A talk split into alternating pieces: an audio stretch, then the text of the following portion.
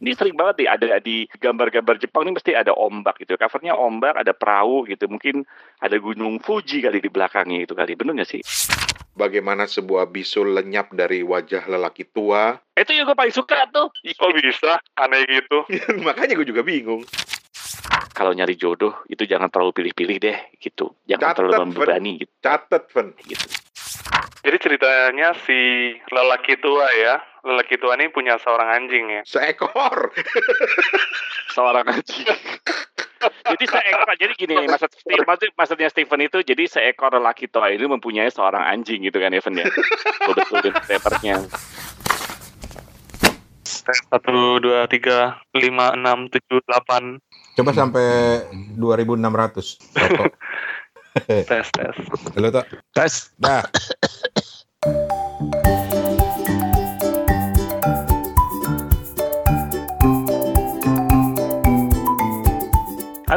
salam jumpa kembali di acara Kepo Buku. Di acara zaman dulu banget ya. Di podcast Kepo Buku. Jumpa lagi. itu kan punya gua, lu jangan gangguin gua lagi. Bukan, gua jadi blank mau ngomong apa. Gue balas dendam. Lu kan suruh aja selalu kelakuannya gitu. Ya udah lanjut lanjut maaf maaf maaf maaf. maaf. Jumpa lagi. Gua? Gak beres sih.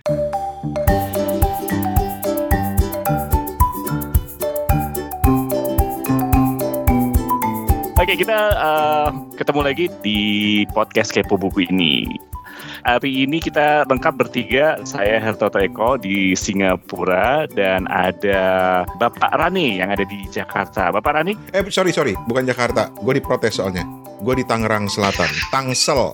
Tangsel. Oke, Tangsel. ibu kotanya eh Ibu- itu provinsinya apa? Provinsi Hah? Provinsi Banten ya. Provinsi Banten.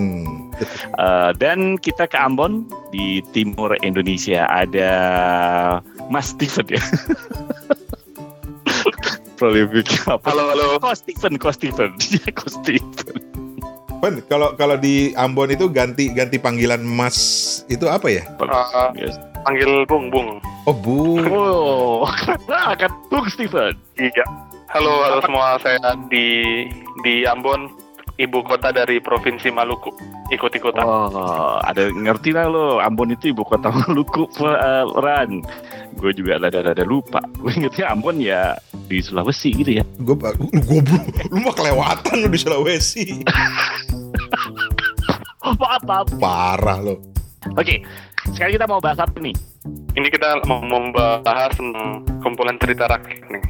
Untuk kali ini tuh bermula dari Mas Toto yang jepret buku baru nih. Buku bekal baru dia.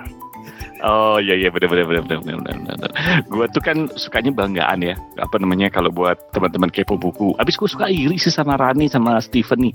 Tuh orang berdua ya kalau di grup ya di grup kepo buku tuh suka pamer-pamer. Eh bang Rani udah sampai belum bukunya dikirim gitu. Terus Rani bilang, eh Van bukunya udah sampai. Iri deh gue. Yang ada ya udah gue buka-buka marketplace aja apa yang bisa dikirim dari Singap ke Singapura. Akhirnya gue borong lah nih buku-buku. Eh, mungkin kita bahas penerbitnya dulu ya penerbit kakak tua. Nah buku yang akan kita bahas ini adalah seperti yang Steven bilang adalah eh, kumpulan cerita rakyat. Yang di episode kali ini kita akan coba ambil satu buku yaitu kumpulan cerita rakyat Jepang gitu ya Van ya? Um, dan ini diterbitkan oleh eh, penerbit kakak tua. Kakak tua sebenarnya nggak ada nggak kakaknya kakaknya cuma dua jadi nggak kakak tua gitu nggak kakak tua gitu. Nah ini ide, sebenarnya bukan ide sih, yaitu dari dari awal awalnya gue sebel banget sama Rani sama sama Steven yang suka eh, kirim-kiriman buku, beli-beli buku. Nah gue akhirnya beli aja tuh buku kakak tua sekalian gitu. Jadi banyak dia terbitannya ya, Fen ya. Ada kumpulan cerita rakyat Jepang, ada kumpulan cerita rakyat Korea ya kalau nggak salah, gue sendiri lupa tuh. Begitu datang ke Singapura berapa buku langsung gue foto. Nih, gue juga punya. Emang lu doang yang bisa beli Terus dicuekin dong.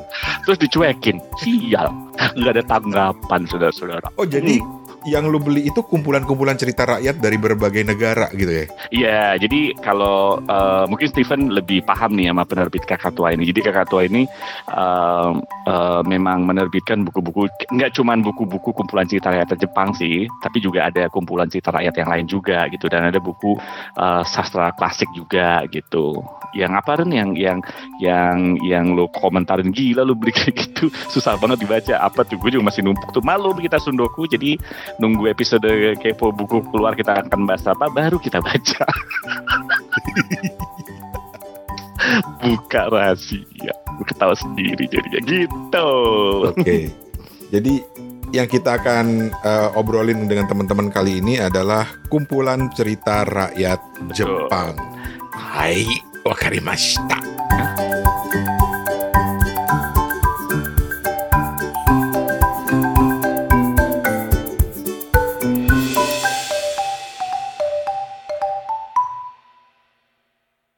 Kumpulan cerita Jepang ini yang kita akan bahas, yang akan kita ulas itu ya, itu uh, ditulis atau dengan kata lain diceritakan kembali oleh Nurul Hanafi gitu. Jadi ini bukan buku terjemahan ya teman-teman ya. Ini buku memang terbitan Indonesia dari karya penulis Indonesia. Uh, tapi nggak tahu ya kenapa dia, gue bingung jadinya. Nggak maafan kalau lihat dari di halaman kedua kan kumpulan cerita Jepang sastra klasik gitu ya. Terus diceritakan kembali oleh Nurul Hanafi. Tapi ketika gue baca di belakangnya tentang penerjemah. Jadi ini pener, kalau menurut gue sih ini bukan terjemahan ya. Pencerita harusnya ya. Kalau gue salah sih nggak ada penerjemahan nih. Kayaknya sih lebih le, lebih diceritakan kembali sih ini. Jadi diceritakan kembali oleh Mas Nurul Hanafi ini ya gitu. Dan beliau itu ternyata udah uh, banyak sih nulis-nulis ya. Ada novel piknik, terus kumpulan percakapan burung-burung. Atau apakah Stephen udah pernah baca belum nih karyanya Mas Hanafi ini? Oke, jadi ini ada berapa cerita ya, Fen ya? Kalau dipikir-pikir gue nggak nggak sempet ngitung sih. Satu, dua, tiga, empat, lima, enam, tujuh, delapan, sembilan, sepuluh, sebelas, dua belas, tiga belas, empat belas, lima belas, delapan belas. Coba uh, Rani hitung. Iya, delapan belas. Masya Allah. kita nggak nggak afdol nih kalau kita langsung bahas isinya nih, tapi kita lebih dulu bahas covernya dulu deh. Oke. Okay. Cover covernya keren keren banget ya. Iya gambar ini sering banget kita lihat ya. Ini sering banget nih ada di gambar-gambar Jepang ini mesti ada ombak gitu. Covernya ombak, ada perahu gitu. Mungkin ada gunung Fuji kali di belakangnya itu kali. Bener nggak sih? Iya betul. Termasuk dari hmm. dari karya seni Jepang yang berdasarkan perspektif Eropa juga sih. Iya, betul. Ini ini kalau di covernya ini ini gambar klasik. Hmm. Jadi ya teman-teman nanti kalau mau lihat covernya lihat di Instagramnya Kepo Buku. Hmm. Ini gambar klasik uh, yang menggambarkan uh, ombak besar atau tsunami di Jepang, tapi itu digambarkan dengan seni cukil kayu atau disebutnya ukiyo-e. Ukiyo-e, oke. Okay. Judulnya sebentar. Uh, Kanagawa Nami Oh, so, uh, oke. Okay. Kanagawa Oki Namiura. Gitu. Jadi uh, tsunami besar di lepas pantai Kanagawa. Pokoknya di mana-mana deh penggambaran lukisan ini ada di mana-mana gitu. Hmm, iya. Yeah. Dan ada yang merhatiin nggak itu gunung apa tuh di antara ombak gitu? Dugaan gue gunung Fuji bener, bukan ya? Yo, imen. Jadi dari covernya aja tuh langsung pengen auto beli gitu ya? Oh, gue nggak lihat covernya, Van. Gue mau auto beli yang di kakak tua semua gue beli, Van. Yang tersedia, Van. Oh, gitu ya. Enggak, soalnya ini kisah nyata nih. Jadi di toko gue nih ada hmm. adik-adik nih anak-anak. Eh, liatin di display gitu kan yang ditunjuk hmm. ini kumpulan cerita rakyat Jepang. Hmm. ini gara-gara covernya, gara-gara covernya atau gara-gara Jepangnya ya? Makanku karena covernya ya. Karena yes, covernya. Okay. Gambarnya menonjol banget. Oke, mari kita masuk ke dalam bukunya. Kalau kita ini langsung ke kumcernya secara keseluruhan ya, mm-hmm. aku kira ini berhasil ya membawa kita ke dunia rekaannya dalam artian dalam hmm. legenda Jepang gitu ya cerita-cerita folklore Jepang gitu serasa didongengin gitu ya aku kira Nurul ini bagus ya penceritaannya gitu. Hmm. Gue sendiri uh, akhirnya baca semua gitu. Ya bukunya karena sebenarnya secara buku sebenarnya nggak begitu tebal ya uh, Ran ya, ya. Um, di 18 cerita itu menghabiskan 102 halaman gitu. Kalau menurut gua, kalau menurut lu gimana Ren? Uh, uh, cerita-cerita di sini buat orang yang paham betul seni budaya Jepang. Oh, iya, paham betul. mungkin mungkin cerita dulu ya sama teman-teman dulu mm -hmm. uh, yang suka dengan folklore atau cerita-cerita rakyat mm -hmm. atau dongeng gitu ya. Ini ada beberapa dongeng yang menarik di sini dari dari nama dongengnya aja udah udah seru gitu. Misalnya ada mm. Urashima. Ini yang paling legendaris menurut gua dongeng Urashima ini. Terus, oh, Urashima ini legendaris. Oh, legendaris banget. Ntar, ntar gue ceritain. Terus hmm. ada okay, okay, okay, uh, okay. wanita dalam lukisan, ada Taro si pemalas, burung pipit yang lidahnya terpotong, bagaimana sebuah bisul lenyap dari wajah lelaki tua. Itu yang gue paling suka tuh. Kok bisa aneh gitu? Makanya gue juga bingung. Ntar lo cerita ya. Terus ada kisah lelaki tua yang membuat pohon layu jadi berbunga. Ini juga favorit gue, favorit uh, anak gue almarhumah. Terus ada ceret teh yang mengagumkan, rubah dan luwak, benke dan lonceng, asal mula ubur-ubur kehilangan cangkangnya. Watanabe memotong lengan si gergasi, danau kecapi dan gunung tiada tara, ikan pembuat gempa. Ini juga favorit gue. Terus nelayan dan putri rembulan dan para kekasih putri kunang-kunang. Nah, gue udah familiar dengan beberapa dongeng di situ ya, tapi hmm menarik untuk melihatnya dari perspektif tulisan hmm. lain gitu. Karena biasanya kan uh, dongeng-dongeng ini kan diceritakan dari mulut ke mulut ya. Folklore folklore folklore, hmm. folklore ini diceritakan hmm. dari mulut ke mulut. Jadi cara orang menceritakannya juga berbeda-beda. Sama dengan kita cerita misalnya kancil dan buaya gitu. Itu kan diceritakannya dengan oh, okay, okay. angle yang berbeda-beda, sudut pandang yang berbeda-beda. Karena kancil dan buaya itu kan nggak tahu siapa penciptanya kan. Jadi benar-benar yang diceritakan dari mulut ke mulut gitu atau apalagi sih dongeng-dongeng kita itu pokoknya banyak lah uh, oh timun emas kan bawang merah bawang putih kancil dan mentimun eh apa sih alah kancil mencuri ketimun ah. Ah ya. gitu. Jadi jadi itu itu. Kalau gue sih nanti nanti gue akan ceritain kenapa itu favorit gue tapi gue penasaran dulu sama sama sama Toto tadi. Lu Kenapa yang lu suka malah yang bisul-bisul itu? uh, karena dia mengisahkan ada orang yang punya bisul dan dia ketemu ketemu mungkin gue ceritain dikit aja nggak apa-apa ya. Ketemu ketemu apa namanya uh, kumpulan setan kalau somehow gitu terus dia bisa menari-nari. Tapi setan itu suka dengan tarian dia gitu kan. Nah akhirnya dia bilang oke okay, lo boleh balik deh tapi uh, lo harus kasih jaminan. Dia bingung ngasih jaminan apa oh mendingan gue kasih jaminan bisul gue aja gitu. Ibaratnya gitu kan ceritanya. Hmm, hmm. dikasihlah jaminan bisul. Jadi bapak ini udah bertahun-tahun sebenarnya backgroundnya punya penyakit bisul tapi nggak sembuh-sembuh. Intinya itulah pokoknya. Jadi dikasih ke setan. Dikasih ke setan gitu. Nah setannya bener lu ya balik lagi ya. Terus akhirnya dia kan sembuh tuh. Nah kebetulan ada tetangganya yang katanya iri hati kayak gitu-gitu kan. eh, eh. Nah, dia pengen tahu juga. Nah pengen tahu juga. Nah akhirnya uh, dikasih tahu lah gitu ya pokoknya intinya gitu ke setan itu. Nah tapi karena tariannya dia jelek, kesehatannya nggak, setannya udahlah dulu balik aja, nih gue balikin lagi jaminan lo yang dulu gitu. Which is sebenarnya another bisul gitu. Jadi dari alih-alih busilnya hilang, dia jadi malah punya dua bisul gitu mungkin cerita gue gak betul runut ya. Tapi tapi ya begitulah um, ceritanya. Dan banyak sebenarnya cerita-cerita lain yang juga punya insight-insight tertentu. Uh, mungkin uh, uh, Rani tadi nyebutin yang um, uh, apa tadi? Bu Urashima bukan um, yang burung pipit yang lidahnya terpotong. Hmm. itu juga ada insight tertentu juga yang menurut gue bagus. Uh, juga um, ada hubungannya dengan iri hati segala macam. Kemudian kisah lelaki tua yang membuat pohon layu kalau nggak salah ya, itu juga ada insight, ya, pohon, pohon juga. layu yang bermekaran lagi gitu. Uh, uh, terus uh, di terakhir kisah yang uh, yang terakhir yaitu para kekasih putri kunang-kunang itu juga ada insight yang menurut gue secara general gitu gue bilang kalau ini pertama insight yang gue ambil dari kisah yang terakhir adalah kalau nyari jodoh itu jangan terlalu pilih-pilih deh gitu jangan Catet, terlalu membebani gitu. Catet, Nah yang kedua, kalaupun lu juga lagi nyari jodoh dan lu jatuh cinta sama seseorang gitu, uh -huh. juga jangan mengorbankan diri deh gitu. Jangan terlalu irasional juga gitu Catet, sehingga sebegitu jatuh cintanya gitu. Catet, pun, catet. tapi, tapi tahu nggak? Tapi tahu nggak? Cerita pertama yang gue baca tuh kan si Urusima ya, gitu kan? Uh, Urusima ya benar ya uh, namanya. Urashima. Ur Urashima ya, sorry. Um, itu justru mengingatkan gue kepada cerita uh, almarhum nyokap gue. Dan gue hmm. pikir-pikir kenapa sama ya ceritanya ya gitu kan. Jadi Urashima ini pendek kata dia kan seorang nelayan gitu ya Ran ya. Hmm. Hmm. Kemudian dia itu um, uh, ibaratnya tenggelam gitu kali ya, tapi uh, diambil oleh penjaga laut gitu ya, penjaga laut lah hmm. ngapain gitu kan ya. Hmm. Dan dia suruh tinggal di sana, tapi si Urashima ini nggak mau.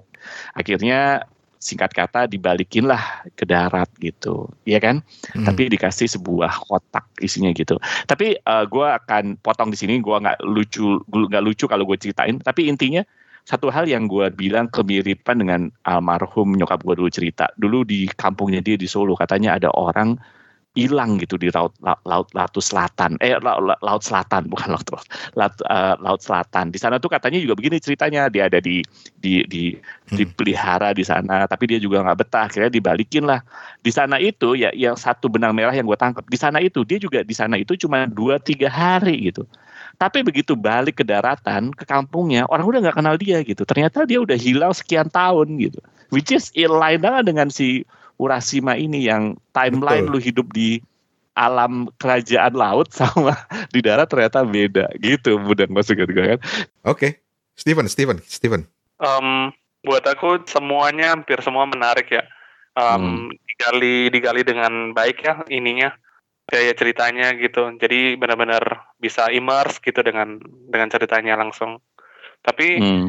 uh, selain Urashima yang memang kayak gong pembuka dari hmm. cerita Jepang gitu ya. Kita tuh udah langsung terbuai dengan dengan cerita kedua gitu, wanita dalam lukisan.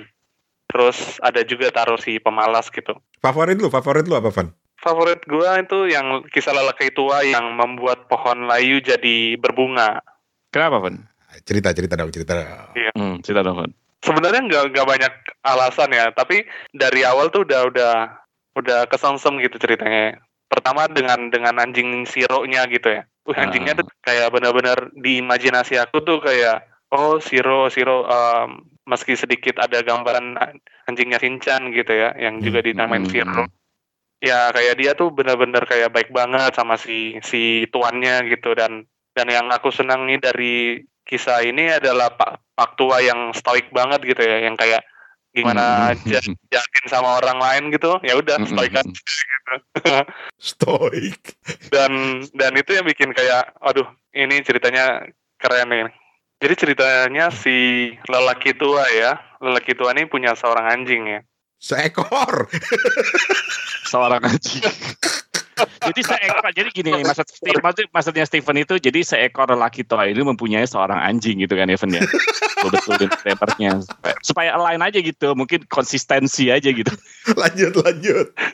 So ya ya sorry. Uh, another situation gitu ya. Dia punya tetangga yang bertabiat buruk gitu ya. Membenci orang-orang baik. Dan termasuk hmm. juga Siro nah si Siro tuh main di kebun tetangga gitu ya.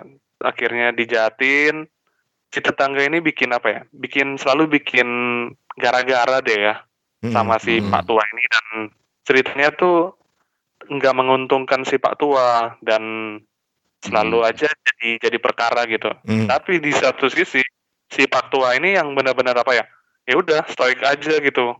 Meskipun aja. di bikin perkara gitu karena Bapak Tua ini sangat baik hati jadi dia okein aja gitu ya nggak perlu mm-hmm. yang namanya take and give gitu ya apa pun mm-hmm. yang ada ya udah gue kasih deh ini nih mm-hmm. lo mau apa lagi ya udah gue kasih nih jadi si mm-hmm. tetangga ini yang benar-benar iri dengan Pak Tua yang baik hati selalu mencoba gara-gara gitu selalu mm-hmm. memberikan alasan-alasan untuk ih jahat banget sih pen, uh, si penceritanya ini ini orang ini gitu menggambarkan hmm. orang ini dan dan apa ya dan selalu aja Pak Tua tuh berhasil gitu ya mencuri mencuri hati kita kita gitu yang baca gitu ya dengan hmm. selalu ya udah tetangga yang culas ini tuh itu uh, selalu dibaikin aja gitu. Hmm. Padahal tetangganya ngeselin banget gitu ya ibaratnya gitu ya. Iya betul. Jadi gara-gara si Siro ini akhirnya kayak dia balas budi aja gitu sampai akhir hidupnya si Siro selalu memberikan kebaikan gitu ya, selalu jadi sesuatu yang berharga gitu ya Ngasih untuk ditinggalin ya. ke keluarga bapak, ngasih hmm. rezeki. Dan tetangganya tetap iri. Tetap iri. Tapi satu hal nih, nih Bang Rane. Uh, ketika kita lihat di dongeng-dongengnya Jepang nih banyak disebutin kue beras ya. Mm -hmm. Kira-kira Bang Rane bisa cerita nggak sih tentang kue beras ini? Eta mah mochi, Fen, mochi. Oh kue beras tuh mochi. Bayangin gua kue beras tuh bakpao bukan ya? Bukan. Oh. Beras uh, ketan apa gitu yang ditumbuk. Kalau kalau uh, uh, Toto kan pernah ke Jepang, lu tahu kan ya yang ditumbuk di di tempat-tempat wisata tuh yang ditumbuk Pak sambil teriak-teriak bergantian gitu tuh. Itu mochi gitu. Oh mochi ya. Jadi jadi di Jepang ini emang kalau ngomong mochi itu kayaknya mereka budayanya kuat banget ya mochi itu dan mochinya emang enak-enak sih Van. Segala macam isi ada gitu ya Ron ya dan dan dan mungkin budaya Jepang itu adalah budaya yang sangat gimana mungkin uh, Rani bisa cerita lebih lanjut. Berarti kalau gue ngelihatnya budaya yang sebenarnya sama dengan budaya orang Indonesia. Lu kalau datang ke rumah orang ya lu bawa oleh-oleh lah, hmm. kan selalu bawa bingkisan hmm. lah gitu kan. Hmm. Nah makanya ketika di stasiun-stasiun itu tuh bungkusannya bagus-bagus, Van. Kayak mochi gitu kan kalau kalau di kita mungkin cuma kotak dia nggak benar-benar dibungkus kayak bungkus kado gitu ya Ran ya.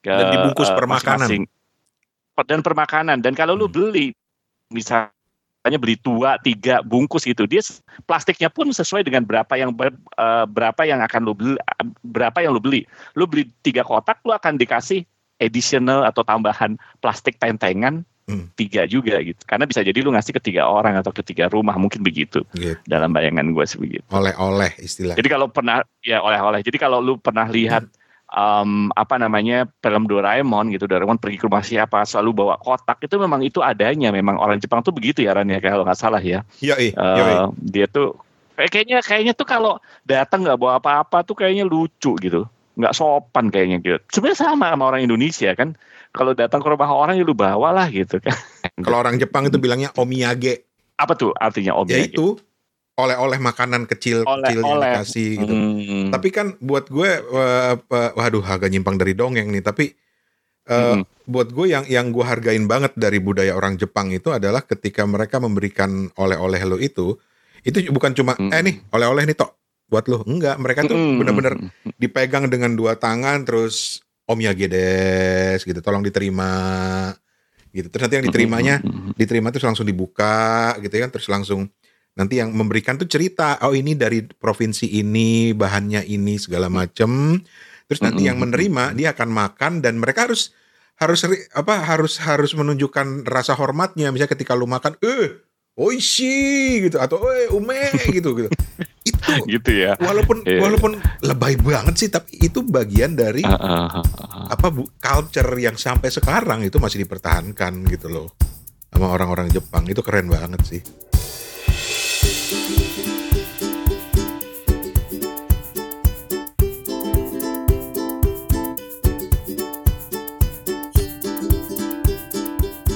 Uh, eh, gue tertarik pertama yang Urashima Taro tadi karena mm-hmm. yang kisah Urashima Taro itu ada di mana-mana gitu ya di di berbagai daerah di Jepang ada yang mengklaim Urashima Taro itu cerita mereka mm-hmm. yang seorang yang Toto tadi bilang seorang nelayan yang diselamatkan kura-kura apa diselamatkan kura-kura dipertemukan dengan putri di dasar laut gitu ya kalau di versi Indonesia-nya mungkin Nyiroro Kidul gitu ya. Mm-hmm. Tapi ketika dia dia dia balik, dia bukan balik sebenarnya, tapi dia ingin kembali ke daratan gitu, mau menengok orang tuanya, tapi ternyata di situ mm-hmm. dia menjadi tua berapa tahun gitu kan?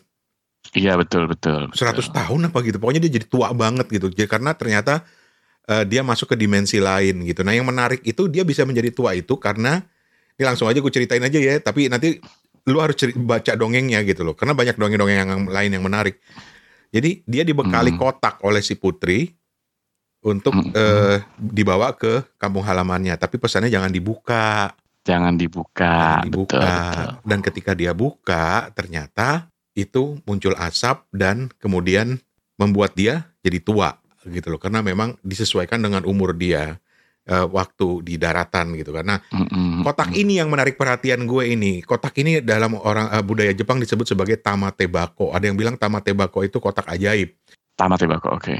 ada juga yang bilang ini kotak sial sebetulnya karena itu mem- melambangkan lu menyimpan sebuah bentuk kenangan gitu atau penyesalan di dalam kotak itu disimpan rapat-rapat jadi jangan dibuka mm-hmm. gitu Fen jadi kalau lu misalnya pernah di diputusin sama pacar lu, Fen, gitu ya. Masukin aja ke dalam kotak tamate bako itu, Fen. Jangan dibuka gitu. Karena ketika dibuka, mm. itu penyesalan dan kenangan itu akan membuat lu justru kembali ke masa lalu, menjadi lebih tua gitu loh. Perlambangnya kurang lebih seperti itu. Tapi yang menarik adalah karena di culture lain ada ya atau di culture Yunani kalau nggak salah ya, lu pernah dengar istilah kotak Pandora nggak? Kotak Pandora ya tahu lah gitu. Iya kan? Kotak yang kalau dibuka itu akan membawa bencana. Itu kan ada ceritanya coba dicari. Itu itu. Jadi jadi itu mengingatkan bahwa oh di Jepang ada, di budaya lain juga ada ada kotak Pandora gitu. Jadi uh, Tamate Bako ini menarik gitu loh uh, dan dan konon kabarnya tolong koreksi gua kalau salah uh, kantong ajaibnya si Doraemon itu ada yang bilang katanya terinspirasi dari kotak Tamate Bako itu karena itu kotak ajaib. Jadi ada yang bisa menafsirkannya sebagai kotak ajaib yang lu bisa mengambil apa aja dari dalamnya gitu loh. Hmm. Nah, dongeng yang juga menarik perhatian gua dari berapa 13 dongeng tadi itu adalah ikan apa? Ikan apa? Ikan ikan pembuat gempa. Hah? Ikan pembuat gempa? Ada ceritanya ikan pembuat gempa di halaman 91. Hmm. Nah, ini pendek banget loh ceritanya. Jadi teman-teman ini ini enak banget dibaca uh, bukan hanya dalam konteks ceritanya tapi lu harus melihat juga dalam konteks culture-nya mungkin ya. G jadi gini, orang Jepang itu percaya, legenda Jepang percaya bahwa gempa itu di, di, di, dipicu oleh seekor ikan raksasa yang terperangkap dalam bumi. Hmm. Dan ditekan atau ditindih oleh batu batu raksasa yang batunya itu uh, ada ada penjaga batunya namanya Dewa Kashima. Mm, mm, mm. Kalau kalau si Dewa Kashima itu lagi lengah, nggak ada yang jagain batunya, si ikan ini uh, bergerak, ah itu gempa. Oh. Gitu. Kayak gue pernah dengar tuh. Iya kan? Dan itu ikannya ikan apa coba? Ikan apa ya? Ikan lele, cuy. Oh ikan lele, bayangan gue tuh gue selalu bayangin dia tuh ikan koi men. Bukan, lele, namazu namanya. Oh, lele. lele. Lele. Oh, oke oke oke. Makanya sampai 100 tahun ke belakang kalau nggak salah, lele itu bukan makanan favorit orang Jepang hmm. gitu. Jadi orang Jepang percaya bahwa ada ikan lele raksasa yang ada di bawah itu yang menyebabkan gempa karena mereka kan sudah saking seringnya gempa. Hmm. Nah, yang menarik dari dari cerita ini, coba deh baca nanti ceritanya karena alurnya kurang lebih sama bahwa itu uh, si si De Dewa Kashima itu suka lengah gitu, suka suka lupa untuk mungkin dia tiba-tiba kebelet atau mungkin tiba-tiba dia dengerin kepo buku dulu, ketawa-ketawa gitu kan ya, GR banget gitu ya. Uh, sehingga dia leng, dia lengah terus batunya itu kendor dan si lelenya tuh meronta-ronta gitu. Nah, yang menarik dari kisah Namazu ini kalau di Jepang itu namanya kisah Namazu. Itu ya karena uh, selain hmm. dia ikan lele uh, kemudian ada yang orang Jepang, ilmuwan Jepang yang melakukan riset dan riset itu kemudian menjadi sangat terkenal karena dia melakukan riset untuk melihat emang benar ya uh, uh, uh, apa cerita-cerita hmm. atau kepercayaan rakyat Jepang dulu yang bilang bahwa lele itu yang banyak dipelihara orang Jepang bukan buat makanan gitu ya itu ternyata bisa meramalkan terjadinya gempa. Hmm. Gitu. Jadi dia bikin penelitian itu dan memang terbukti bahwa beberapa waktu sebelum gempa terjadi, gue lupa berapa uh, berapa menit sebelum gempa itu mulai terjadi, ikan-ikan lele itu akan terlihat gelisah. Hmm. Gitu. Makanya banyak yang bilang ini adalah salah satu pertanda gempa. Makanya kemudian banyak di, dipelihara juga walaupun belum tentu dimakan juga, tapi akhirnya sih jadi jadi makanan juga gitu ikan lele itu gitu. Mm, mm, mm. Itu itu uh, namazu uh, kalau orang Jepang bilangnya gitu. Jadi menarik ya untuk ngelihat bahwa ternyata ikan lele itu katanya punya punya naluri yang kuat sehingga dia bisa merasakan gempa sebelum terjadi. Hmm. Tapi ikan lele itu kalau di Jepang nggak dimakan ya? Nah, akhirnya sih dimakan, tapi bukan bukan jadi gini. Ada beberapa makanan di Jepang yang bukan asli Jepang. Oh. Gitu. Atau baru ditemukan di zaman modern. Lele salah satunya. Tebak salah satunya satunya lagi apa? Uh, ayam penyet. Ayam penyet anjrit ayam penyet. Sushi gue tadi mau bilang jangan-jangan jangan-jangan setelah dia Indo, uh, Jepang menjajah uh, Indonesia akhirnya dia makan lele ya akhirnya ada pecel lele di sana iya yeah, karena ada serdadu Jepang yang nemuin pecel lele warung pecel lele uh, enak banget oh, nih enak gitu banget. di negara gue lele gak dimakan iya. gitu, udah gitu udah dimakan gak gempa lagi halah gitu nah itu jadi ada beberapa makanan sushi itu juga bukan bahkan mungkin 200 tahun ke belakang tuh baru mulai dimakan dikenal itu makanan sushi Oh dia dari mana sushi itu? Maksudnya sushi itu bukan makanan tradisional dia gitu ya, bukan ya? Termasuk kontemporer. termasuk kontemporer dalam artian 200-300 tahun ke belakang tuh baru dikenal gitu loh. Gitu. Itu dari Cina katanya uh, uh, asalnya. Begitu juga dengan uh, uh, uh, ramen. Oh ya? Ramen iya, iya. Cina mie ayam cuy. Ya, ya. Makanya kalau lu yang ngerti bahasa Jepang, lu cobain. Ramen dalam bahasa Jepang itu ditulis dengan huruf katakana, bukan kanji.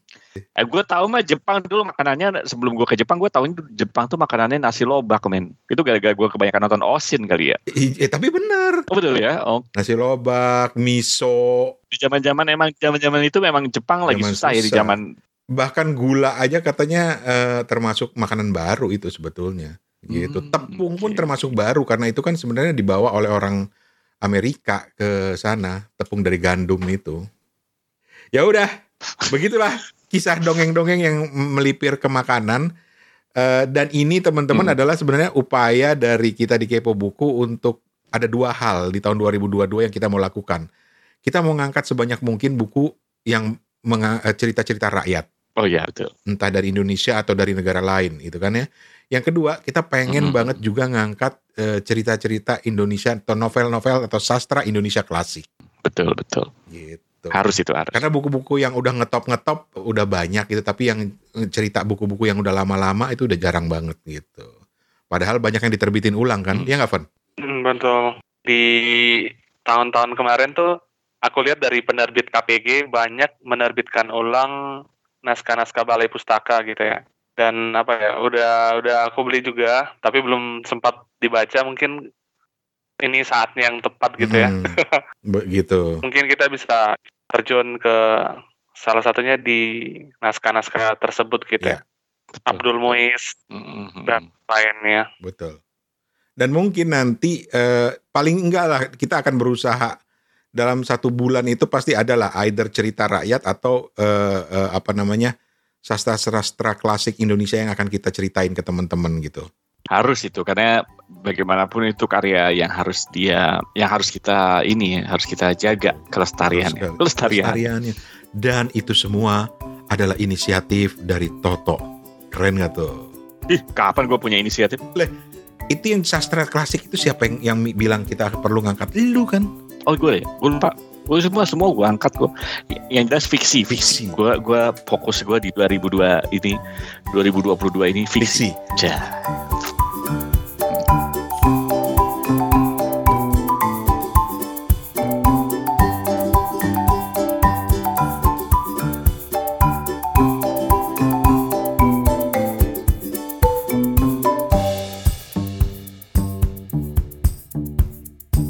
tapi tapi oke okay, kurang lebih begitu.